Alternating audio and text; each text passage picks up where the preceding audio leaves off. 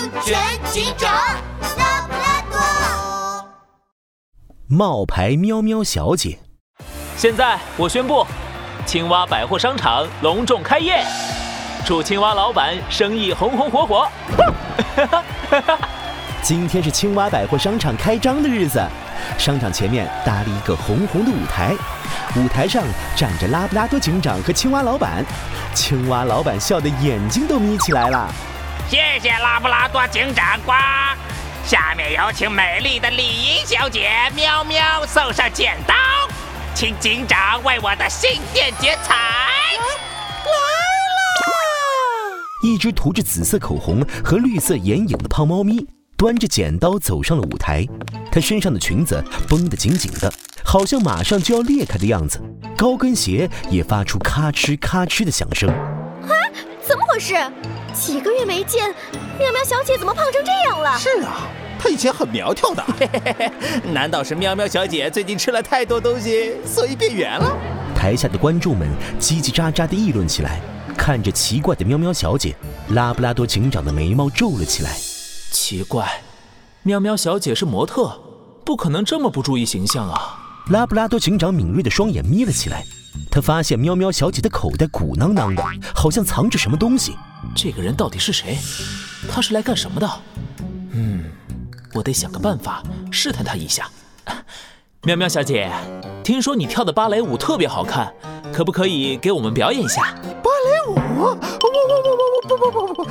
喵喵小姐一下子愣住了她刚要摇头拒绝台下顿时闹腾了起来。妈妈妈妈我要看喵喵小姐跳芭蕾舞。对对对我也要看。给我们跳一个吧！别不好意思，跳一个，跳一个！看着大家都盯着自己不断起哄，喵喵小姐的脑袋冒出了冷汗。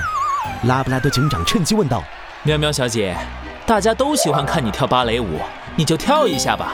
除非你不是喵喵小姐，不会跳芭蕾舞。”啊，这这，我就是喵喵小姐，我跳我跳，左三圈右三圈。喵喵小姐硬着头皮扭了起来，只见她一会儿踩到自己的脚，一会儿又踢到了自己的屁股。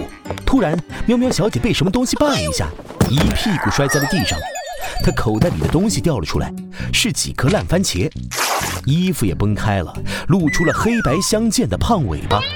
黑白是谁呀？是黑白的。对呀，怎么可能是喵喵小姐？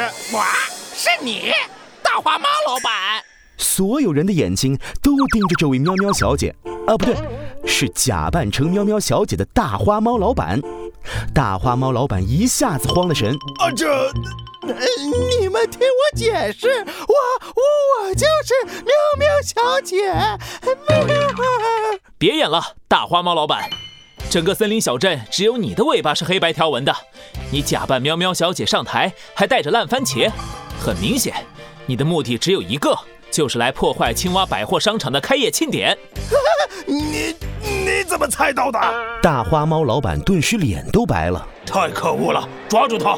他肯定是嫉妒青蛙老板的百货商场开业。就是就是，青蛙百货商场旁边的建筑工地就是大花猫老板的，他也想开百货商场。